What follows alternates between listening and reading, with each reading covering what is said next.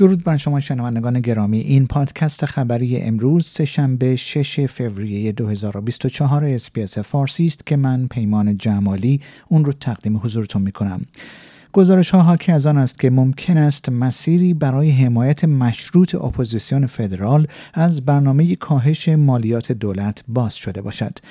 این در حالی است که جناح ائتلاف پیوسته دولت را به دلیل زیر پا گذاشتن وعده انتخاباتیش مبنی بر دست نخورده ماندن کاهش ها محکوم کرده است.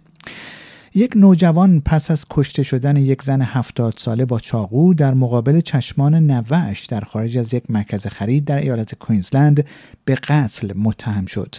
پس از چاقو زدن به خانم وایلین وایتاین این پسر 16 ساله قرار است امروز در دادگاه اپسویچ حاضر شود. سفر برنامه ریزی شده ی چارلز پادشاه انگلستان به استرالیا در سال جاری پس از تشخیص سرطان او با تردید مواجه شده است. کاخ باکینگهام اعلام کرده است که پادشاه درمانهای منظم سرطان را آغاز کرده و وظایف عمومی خود را به تعویق خواهد انداخت. انتظار می‌رفت که پادشاه و ملکه کامیلا در اواخر سال 2024 به استرالیا سفر کنند.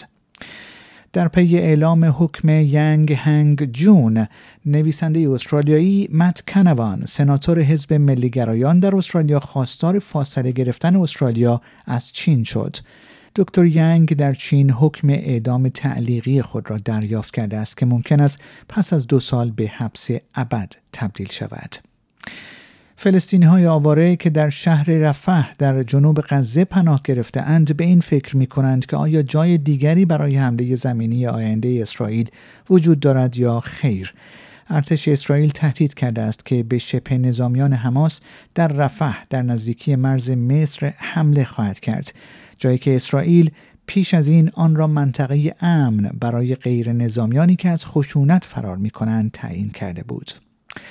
ایالات متحده آمریکا می‌گوید از کشته شدن اتباع ایرانی در حملات خود علیه اهداف مرتبط با ایران در عراق و سوریه اطلاعی ندارد.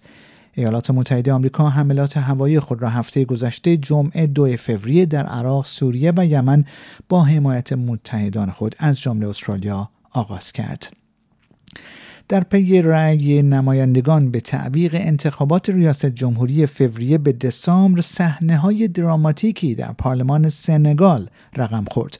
این اقدامی است که موجب واکنش های بین المللی شده است و جناح اپوزیسیون در این کشور که تلاش کرد جلوی لایحه مجلس را بگیرد آن را کودتا نامیده است.